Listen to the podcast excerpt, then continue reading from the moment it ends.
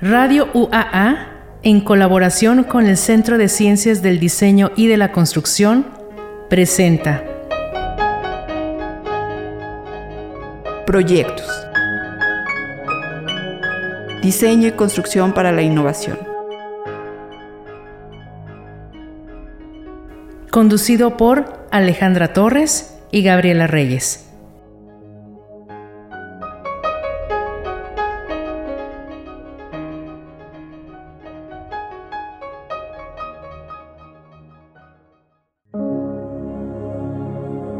Buenos días. Vamos a comenzar el programa de proyectos.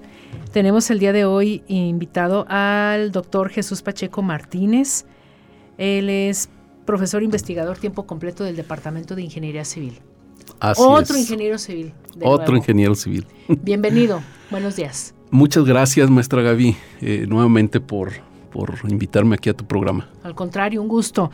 Ahora nos vas a platicar de gestión de riesgos geohidrológicos o hidrogeológicos. Hidrogeológico, sí. A ver. Sí, la ¿de vez qué trata pasada. esto? La vez pasada les platiqué sobre una de mis líneas de generación y aplicación del conocimiento que tiene que ver con los edificios patrimoniales.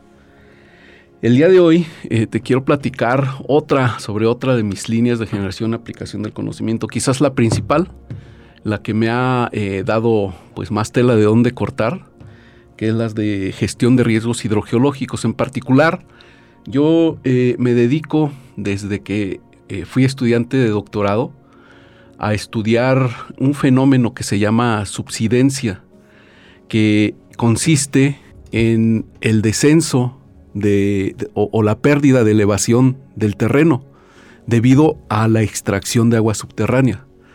Cuando eh, se extrae agua, agua de, de los acuíferos, de los acuíferos granulares como el de aquí de Aguascalientes, ocurre que eh, el, el terreno, el suelo, se, se reacomoda y hay una pérdida de elevación imperceptible porque se produce en una superficie muy grande, Extensa. muy extensa, y, y es eh, de unos pocos centímetros por año y se da de manera eh, continua, no es súbita. Si fuera súbita, pues sí nos daríamos cuenta por el, por el movimiento, ¿no? Eh, y, y- y bueno, en el doctorado eh, comencé estudiándolo en el Valle de Querétaro y gracias a, a- a los resultados que obtuve allá, pues me ficharon de alguna manera aquí en la Autónoma de Aguascalientes, me invitaron a, primero a, a darles una serie de charlas, me invitaron a algunos congresos que, me- que- que hicieron aquí. Y, luego, eh, pues eh, se, se tuvo la oportunidad de entrar a trabajar aquí. Todavía no terminaba el doctorado cuando, cuando se abrió una plaza y la concursé. No quedé. y después se concursó otra y ahora sí ya quedé. Ya después eh, de, la, de la primera experiencia, pues ya, ya sabía más o menos de qué se trataba. Y, y aquí, eh, bueno, pues he desarrollado esta, esta línea de generación aplicación del conocimiento. Aguascalientes es un laboratorio a escala natural de este fenómeno, de este proceso. Eh, no es muy conocido, eh, pero lo que sí es muy conocido es uno de sus efectos, No las es conocido fallas. que Aguascalientes. Ah, es lo que quería el, el fenómeno de subsidencia. Eh, tú le hablas a alguien de subsidencia que, que- que no sea técnico y pues no, no, no, no tiene la referencia de qué es. Pero todos los hidrocálidos eh, creo que sabemos cuáles son las fallas y fracturas, esas que Las cuando, ubicamos. cuando vamos eh, conduciendo sobre, por ejemplo, la avenida López Mateos, allá por el, eh, el, el IEA, en donde está la alberca olímpica, si, si vienes del oriente a poniente, oh, ahí hay un escalón tremendo que se Sí. siente como una, una rampa, ¿no? Esa es una falla, falla relacionada con el proceso de subsidencia, es una falla activa. A diferencia de las fallas geológicas, eh, estas fallas asociadas a subsidencia no producen sismos grandes como, como las fallas geológicas, como las fallas tectónicas que están en, en- en- en- en la... eh, Son placas ahí que choca una con la otra. Así es. y acá así no es. hay placas. Aquí no hay placas. Aquí lo que, lo que ocurre es que se está reacomodando el material del acuífero y, y en donde hay una irregularidad del piso rocoso eh, que subyace a todo ese material del acuífero, ahí se produce un hundimiento diferencial. Mira, eh, los... A ver si lo veo, lo veo, pero no claro. platíquelo. bueno, eh, la, superficie se va acomodando. Ajá. Y si en una parte del acuífero es más somero, pues ahí deja de hundirse. Pero si justamente en, esa, en ese punto el, piso rocoso que subyace abajo del material del acuífero es más profundo, entonces esa parte que está sobre la parte más profunda va a seguir eh, hundiéndose. Y es en donde se produce ese diferencial que nos produce o que genera ese escalón. Ya. Sí, sí, por eso se producen esas fallas. Y como son paulatinas, pues no, no hay una, una rotura súbita. Eso creíamos hasta hace algunos años, ¿eh? Eh recientemente, sí, recientemente hemos ya asociado sismos a este proceso. Hay sismos aquí en Aguascalientes, sismos de muy baja eh, magnitud, eh, que solamente los perciben aquellas, aquellas personas que están eh, pues a 100, 200, hasta 300 metros de donde se produce la rotura del, terreno asociada a estas fallas. Es, un, es una línea de generación y aplicación del conocimiento nueva a nivel mundial. Hicimos una revisión del estado del arte, eh, es decir, una búsqueda en todas las fuentes posibles, revistas especializadas, técnicas científicas, eh, de en dónde se había reportado sismicidad asociada a la extracción de agua. Y solamente hay dos, reportes, uno en la India y otro eh, en Medio Oriente, que han reportado eh, sismos como los que tenemos aquí en Aguascalientes. Entonces, esa, esa línea creo que eh, pues nos va a dar mucha tela de dónde cortar. además, pues es un problema científico y con implicaciones prácticas porque no sabemos eh, cuál es el peligro sísmico asociado a estos microsismos que se producen aquí mismo en Aguascalientes. Una cosa son los sismos que se producen fuera del estado, por ejemplo, eh, cada septiembre, no es que tiemble más, eh, más en los meses de septiembre, pero nos ha tocado en los últimos años que precisamente el 19 o el 17 de septiembre tiembla con una magnitud mayor de 7. el último fue eh, en el estado de, Puebla, entre Morelos y Puebla, y eh, se sintió aquí en Aguascalientes. ¿sí? Esos sismos son sismos tectónicos muy, muy, muy fuertes de magnitud. Pero aquí eh, la microsismicidad es de muy baja intensidad, que te, decía, solamente la perciben aquellas personas que están muy cerca y que además que son muy, muy, muy sensibles a los cambios de su entorno. Sobre todo son percibidos en edificios altos. donde pues el edificio puede oscilar por, por esas ondas sísmicas. Eh, entonces, pues eh, es una cuestión que no sabemos. ¿Por qué? Porque no tenemos información. Actualmente estamos proponiendo eh, el establecimiento de una red, acelerométrica para poder medir y tener información y empezar a entender este proceso, este fenómeno y poder dar respuestas sobre eh, cuál es el peligro sísmico asociado a ello. ¿no? Ese es un riesgo hidrogeológico, porque si te das cuenta está mezclado ahí la hidro, el agua y la geología, el entorno eh, natural, eh, rocoso y de suelo. Hay otros procesos hidrogeológicos que no, no los hemos estudiado del todo, pero sí, sí los conocemos bien y... ¿Cuáles? Y estamos relacionados con personas que son especialistas, como por ejemplo los deslizamientos de ladera eh, en zonas montañosas o, cuando hacen una excavación profunda, eh, puede ocurrir que el terreno se desliza. Ese es un proceso de remoción en masa que tiene que ver con la geología y ahí el agua eh, funciona como un detonante, ¿no? Como un acelerante del, fenómeno. Cuando hay presencia de agua en zonas montañosas o en donde hay un corte, una excavación del terreno, eh, seguramente ahí eh, hay mucha, incrementa la probabilidad de que se produzca este tipo de falla, ¿no? Ese es otro riesgo hidrogeológico. Otro riesgo hidrogeológico presente aquí en, Aguascalientes, los deslizamientos de montaña, o de laderas, perdón, no, no están presentes aquí en, aquí en Aguascalientes, quizás en la zona de Calvillo, en la zona de la Sierra Fría, eh, existan, pero también la geología de esta zona eh, que consiste en, rocas muy competentes, muy fuertes, eh, hace que no, no, sean susceptibles de deslizarse. Pero hay otro que sí, aquí en Aguascalientes se produce, y son las avenidas súbitas. Cuando hay una tormenta en alguna zona de la ciudad y, las geoformas, es decir, eh, la topografía del terreno hace que todo el agua que llovió en, algún, en alguna zona de la ciudad converja en un, en una, en un arroyo o, en una corriente superficial, eh, de tal manera que la sección de, esa, de ese arroyo, de esa corriente, no, no da abasto para desalojar toda esa agua. ¿Qué ocurre? Bueno, pues que ese arroyito se, desborda y causa problemas. Aquí en, Aguascalientes hay un arroyo que se hizo avenida y, causa problemas cada vez que llueve. Y se vuelve arroyo. sí, ya saben cuál es. López Mateos, López Mateos. López Mateos era un arroyo antiguo. Sí, sí. Y, bueno, pues cada, cada, vez que llueve fuerte hacia el, oriente. Vuelve a ser. Vuelve a ser arroyo. Sí, sí, sí, sí. Y, bueno, pues hay eh, otros riesgos hidrogeológicos que, no tenemos aquí en Aguascalientes y que son largas historias. ¿Que se podrían dar? No, no. Los, dos, los dos que hemos ubicado son eh, subsidencia eh, y, crecidas súbitas de agua.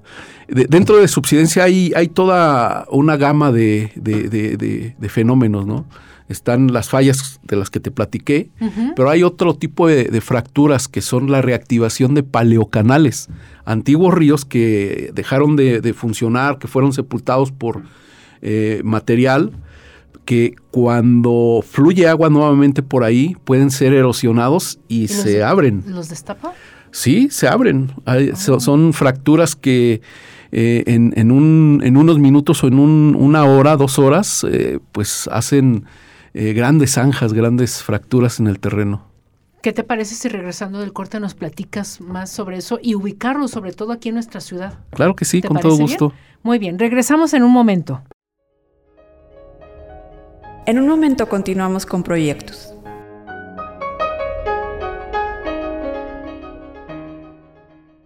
Sigo indeciso en el camino que debo elegir.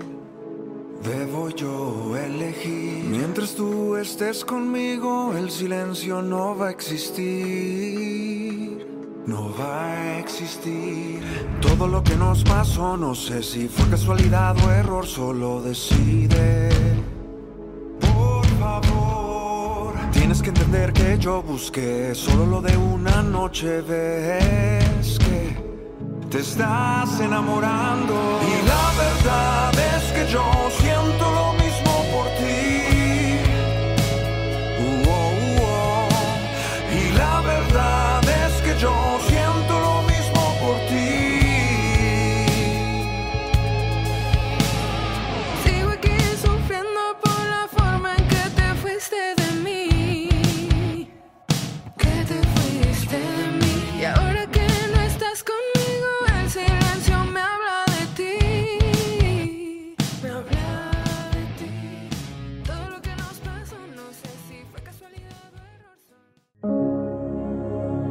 Buenos días, regresamos a Proyectus. Eh, aquí el doctor Jesús Pacheco Martínez nos está platicando sobre gestión de riesgos hidrogeológicos. Y antes del corte te preguntaba qué otros se podrían dar aquí en Aguascalientes y nos platicabas uno de, de manera muy particular. ¿Los paleo qué? Paleocanales. Paleocanales, ya. La reactivación de paleocanales, que ah. consiste en que los flujos de, agua superficial por alguna razón son modificados, se infiltra agua y esta agua busca eh, por dónde fluir, por dónde correr y encuentra pues esos, esos eh, ríos antiguos que quedaron sepultados ahí hace cientos, miles y quizás hasta millones de años y, esos materiales de, esos antiguos eh, cauces, de, esos antiguos canales, pueden ser arrastrados por el, flujo de agua. Y lo que produce, pues, es eh, un fenómeno que se llama erosión hídrica, que, que pues, eh, se manifiesta en superficie como si se hubiera abierto el, terreno. Hay uno muy, muy conocido aquí por los que, no, por los que nos dedicamos a, esto, eh, está ubicado entre la población de de Valladolid y Jesús María, justamente en una curva eh, donde está la pensión municipal. Eh, ese paleocanal se ha, se ha abierto al menos eh, dos veces en los últimos 10 años, de tal manera que queda incomunicado todo el norte de Jesús María, de, Valladolid para arriba, o más bien de... hay ahí una comunidad que se llama el Cenizo, del Cenizo hacia arriba. ¿Por qué? Porque el paleocanal intersecta, cruza la, la, carretera que comunica eh, eh, Jesús María con Valladolid y no se puede pasar, pues ahí, ahí eh, cuando ocurre esto, la tierra se abre y no, se puede pasar ni caminando. ese es un, paleocanal.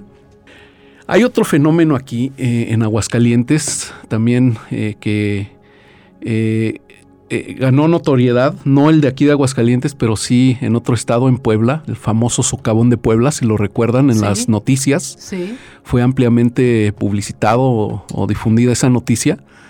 Aquí en, Asientos, en el municipio, municipio de Asientos, también ya encontramos un socavón de, este tipo.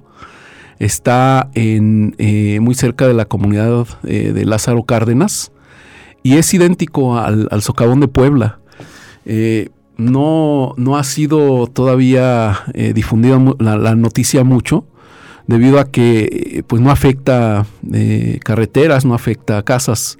Se produjo en el vaso de, un, de un, embalse.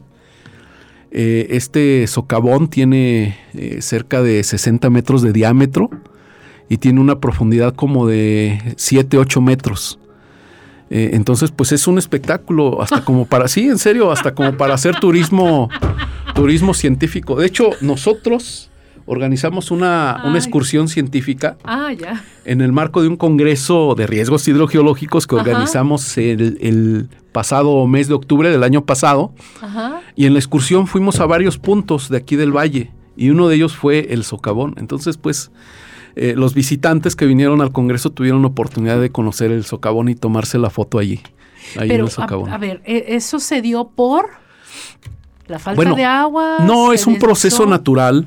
Ah. Es un proceso natural que cuando se, tienen varias condiciones, primero un, material suelto en el subsuelo, un estrato de arena eh, mal graduada, es decir, que es de un solo tamaño, y además que hay eh, presencia de agua. Otra vez el agua y el medio geológico son riesgos hidrogeológicos. ¿sí? ¿Qué, ocurre cuando el agua eh, llega a ese estrato de, material suelto, arena o limo suelto? Son materiales que pueden ser fácilmente erosionados. Pues el agua nuevamente se produce el fenómeno de erosión hídrica pero aquí no se abre una, grieta. Aquí lo que, lo que ocurre es que eh, la erosión se da bajo la superficie, eh, eh, subterráneamente, de tal manera que vemos de la nada que empieza a producirse un descenso, un descenso del terreno concéntrico a un punto, y ese es el socavón, ¿no? Cuando ya hay pérdida de material es porque eh, mucho del material que estaba en superficie pues ya fue erosionado y pues no sabemos hasta dónde pueda ser eh, acarreado, ¿no? Eh, esa es la explicación que tenemos de este, de este socavón. Hay otras causas, ¿no? Como la disolución de calizas. En Yucatán, allí hay un fenómeno parecido que produce esos escenarios tan bonitos y tan visitados que son los, los cenotes. Ahí se da por la disolución de los carbonatos de calcio de las rocas por, la, por el agua. Y eh, se produce cuando hay infiltraciones en grietitas y van disolviendo los carbonatos, producen cavernas y colapsan los techos de las cavernas y colapsan de, de manera casi siempre circular. Y los exponen. Sí. Eh, vamos, se expone el cenote. Así es. Es un proceso muy similar. Allá se disuelven los minerales de la roca, en, las rocas calizas de la península, de Yucatán. Aquí el agua no disuelve, sino que arrastra partículas finas. Va dejando quedades y también colapsa en un momento dado eh, el techo de esa oquedad. ¿Se podría decir que eso es que más dañino o no? Estos dos procesos, los dos últimos eh, procesos que te platiqué, el de la reactivación de paleocanales y la, generación de, este tipo de, de, socavones que les llamamos aquí, el término técnico científico es sinkhole, son como eh, hoyos de, de, hundimiento. Mm. Eh, eh, son, son los más que se, se, generan, se producen de manera súbita. Entonces el riesgo de daño es mayor. A diferencia de las fallas asociadas a subsidencia que se producen de manera paulatina lenta, nos van avisando, ¿no?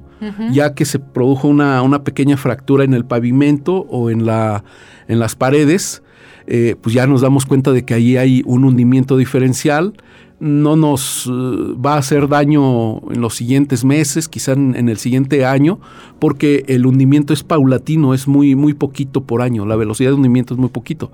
Pero acá el proceso de erosión hídrica es instantáneo, sobre todo cuando hay una presencia grande de agua.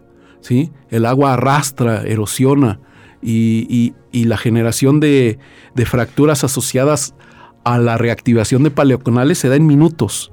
Y también los hundimientos del socavón, te hablaba que, hay una diferencia ya de elevación de 7 metros, se produjo eh, quizás en 3, 4 meses. Es un proceso lento, pero también es eh, eh, un hundimiento de 7 meses en, perdón, de 7 metros en 3, 4 meses, es, una velocidad considerable.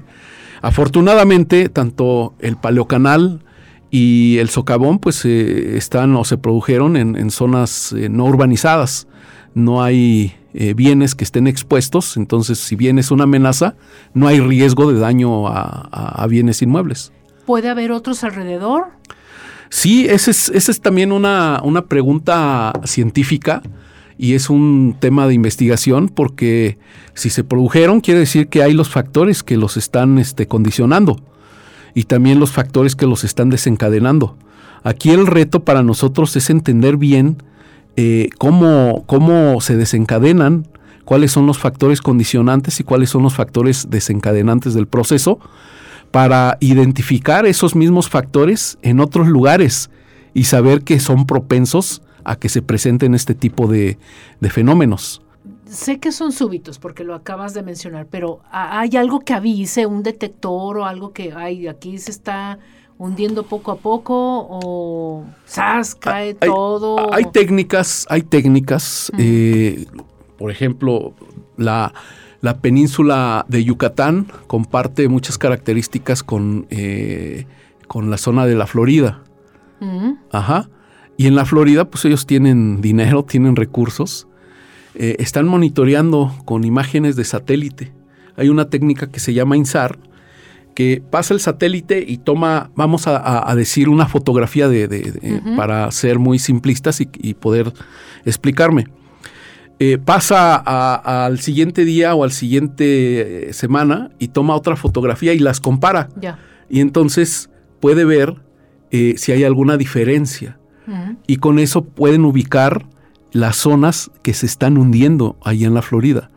Esa técnica se llama INSAR. Aquí la hemos nosotros aplicado para, para detectar las zonas de subsidencia, no para detectar las zonas de, de, de, la generación de sinkholes o de, o de socavones, sino para la subsidencia. Hay mapas de hundimiento que generamos donde podemos ver cuáles son las zonas que se están hundiendo más. Por ejemplo, las zonas que se están hundiendo más aquí en el Valle de Aguascalientes son las del norte, las, norte, las del norte de Jesús María, de San Francisco de los Romo, de Pabellón de Arteaga, toda esa zona, porque es la zona agrícola de donde se está extrayendo más agua. Eh, y, bueno, en esa zona hemos detectado hundimientos hasta de 10 centímetros por año. Imagínate, eso ya es considerable. Pero también 10 centímetros en, en un año se da menos de un centímetro por mes, 8 milímetros se dan 2 milímetros por semana, se da eh, menos de punto .3 milímetros por día. ¿Sí? Uy, ya bajó un milímetro, ya lo sentí. Punto .3 milímetros por día, es decir, un, milímetro cada tres días. No lo, no lo notas, no lo notas en el terreno. Imperceptible. Lo notas cuando hay ese diferencial, ¿no? Cuando en esta parte no se está hundiendo y acá sí se está hundiendo ese, ese milímetro por semana, ¿sí? y es donde producen daños a, las, a, la, infraestructura y a las, a las construcciones. Interesante, cada vez que viene alguien a platicar relacionado a este tipo de, de cosas, ya pa pasar por ahí para mí ya va a ser diferente, porque lo voy a observar obviamente diferente. De verdad que sí. sí. Eh, doctor, muchísimas gracias, un gusto. ¿Dónde lo pueden localizar en caso de que haya alguien interesado en esta temática? Gestión de riesgos. Ah, mira, tenemos un, una página web. Eh, a ver. Eh, yo participo en el Comité Interinstitucional de Fallas y Grietas Geológicas del Estado de Aguascalientes, donde hay varias instituciones y, dependencias de gobierno eh, estudiando y tratando de mitigar, tratando de gestionar este, los efectos de, este, de esta amenaza. Si googlean CIFGEA, C-I-F-G-E-A, Aguascalientes. Ahí les va a aparecer la página. No tiene dominio. Eh, es una página web genérica de, Google Sites. Pero así la pueden encontrar. Y ahí hay mucha información. Ahí hay noticias sobre este problema. Hay videos para explicar eh, detenidamente cuáles son las causas, efectos y remedios posibles. Entonces ahí pueden eh, encontrar información. Y yo tengo una página web, jesuspacheco.com bis, B y latina Z. Jesús Pacheco, www.3ws.jesuspacheco, todo junto, punto B de bueno y latina Z. Y también ahí hay información, ahí está mi contacto, ahí está todo el trabajo que desarrollamos en las líneas de generación y aplicación del conocimiento que desarrollamos aquí en, en la universidad. Muy bien, pues bueno, si alguien está interesado, consultar estos espacios virtuales, ¿verdad? Así es. Pues muchísimas gracias. Un gusto tenerlo y de verdad aprender muchísimo. Ya llevo un montón de notas aquí.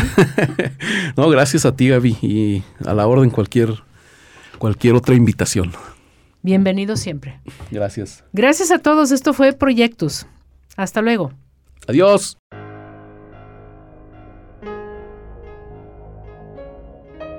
Radio UAA presentó Proyectos. Un espacio del Centro de Ciencias del Diseño y de la Construcción. Nos escuchamos en el siguiente programa.